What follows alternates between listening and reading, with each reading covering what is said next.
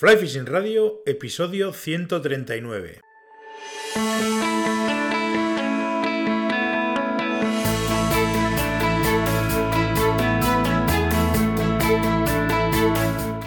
Bienvenidos mis queridos pescachailes a un nuevo episodio de Fly Fishing Radio, el primer podcast de pesca con mosca en español. Soy Miquel Coronado y durante la próxima media hora vamos a hablar de pesca con mosca.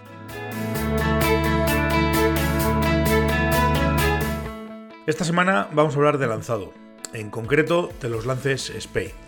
No pretendo aburriros con una clase teórica ni una disertación aquí sobre técnicas y sobre conceptos abstractos en cuanto a los lances SPEI, pero sí que me gustaría que os familiaricéis con ellos y los tengáis en mente en el río, puesto que en determinadas situaciones os pueden solucionar la papeleta para presentar vuestra mosca y ponerla a trabajar. De paso, intentaré desmitificar un poquito todo lo que, lo que rodea a los lances SPEI en cuanto a equipos, en cuanto a especies, en cuanto a cuestiones más bien eh, tópicos habituales que nos vienen un poco todos a la cabeza cuando, cuando hablamos de SPEI.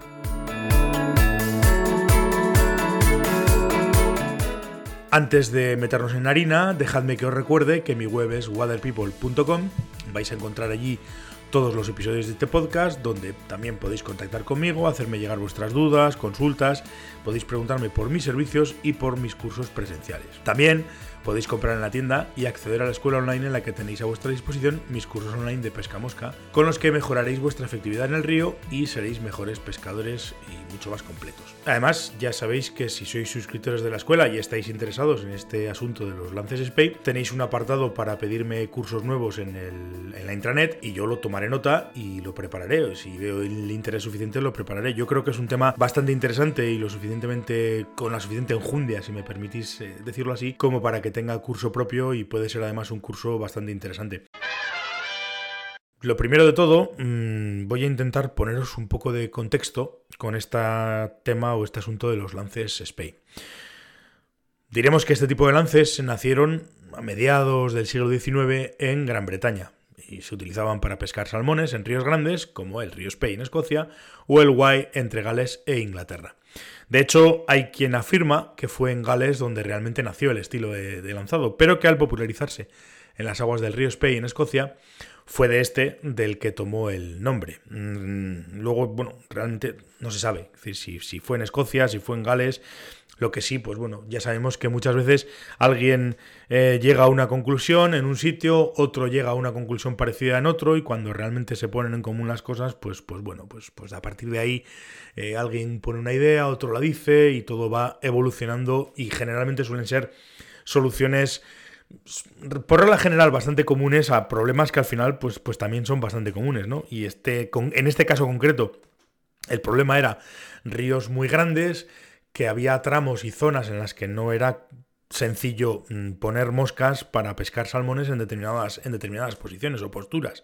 Con lo cual, pues empezaron a plantear eh, cañas más largas, equipos un poco más pesados para poder, a base de rodados, mm, poner moscas eh, en teoría más lejos.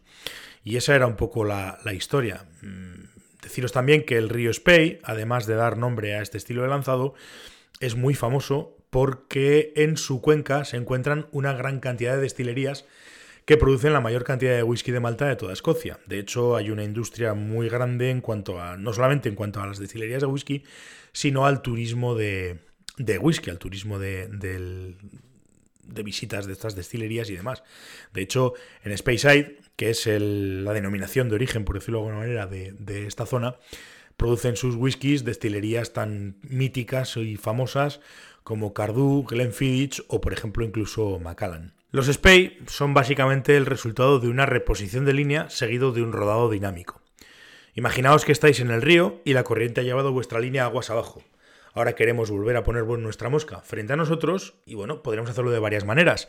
Podríamos hacerlo con falsos lances, si tenemos sitio atrás podemos elevar el codo y hacer una larga deriva en el lance trasero para luego disparar hacia adelante, pero sin duda la más eficiente y rápida es haciendo un lance spay. Y diréis, ¿y qué es un lance spay? Bueno, pues un lance spay es un lance en el que, como hemos comentado antes, teniendo la línea estirada aguas abajo, levantaremos de manera vertical la punta de nuestra caña, la llevaremos hacia el otro lado hasta alinearla con nuestro objetivo y en ese momento ejecutamos un lance rodado dinámico para mandar la mosca al objetivo. Para los que os lo estáis preguntando, la diferencia entre un rodado normal y un rodado dinámico es que mientras en el rodado normal hacemos una pausa tras la creación de la D que tiene que colgar detrás nuestra, en el rodado dinámico esa pausa no se hace. Este tipo de lances son muy interesantes de realizar cuando no tenemos sitio suficiente para realizar falsos lances detrás o cuando queremos hacer un cambio de dirección rápido.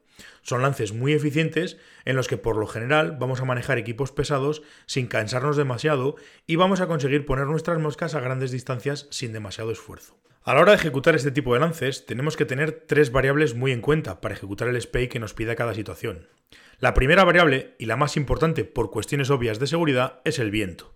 Digo por cuestiones de seguridad porque habitualmente vamos a usar moscas relativamente voluminosas y no es cuestión de jugarse el físico. Por tanto, hay que tener en cuenta de dónde sopla el viento para que en todo momento la mosca esté lo más alejada posible de nosotros. Dicho así, parece complicado, pero la realidad es muchísimo más sencilla. Ya que vamos a hacer un rodado y tenemos que colocar el ancla del mismo en algún lado, basta con recordar que siempre y sin excepción ese ancla tiene que estar situada a sotavento. Por si no estáis familiarizados con estos términos marineros, que sepáis que barlovento es la parte de donde entra el viento y sotavento es la parte de donde sale el viento.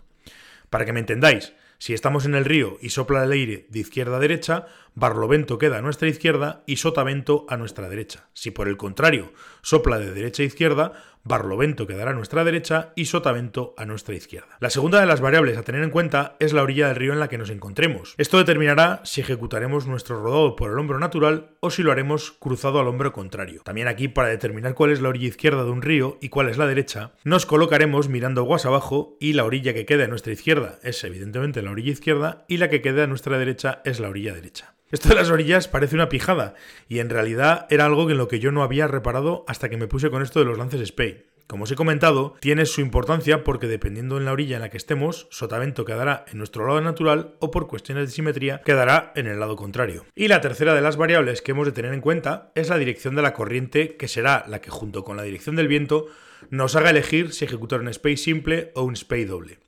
Si la dirección del viento y la de la corriente coinciden, tendremos que ejecutar un lance spay doble. Si por el contrario cada uno fluye en distintas direcciones, ejecutaremos un space simple. El space simple sería el lance en el que, como hemos dicho al principio del episodio, ejecutaremos un reposicionamiento de línea y acto seguido un rodado dinámico. Y el space doble es el lance en el que antes de ejecutar un space simple tenemos que hacer un reposicionamiento previo de la línea para volverla a reposicionar y ejecutar el rodado. Dicho de otra manera, cuando no sea posible colocar el ancla a sotavento con un solo reposicionamiento de línea, tendremos que hacer un reposicionamiento previo para entonces colocar el ancla a sotavento y ejecutar el rodado dinámico. Esto es un doble SPAY. Una vez que tenemos claro cuándo y dónde ejecutar los SPAYs, hay otros tres conceptos que tenemos que tener claros para que sean eficientes y efectivos. Puesto que vamos a hacer un rodado dinámico, cuanto más grande sea la D que creemos detrás nuestra, más masa tendrá y será más fácil hacerla rodar.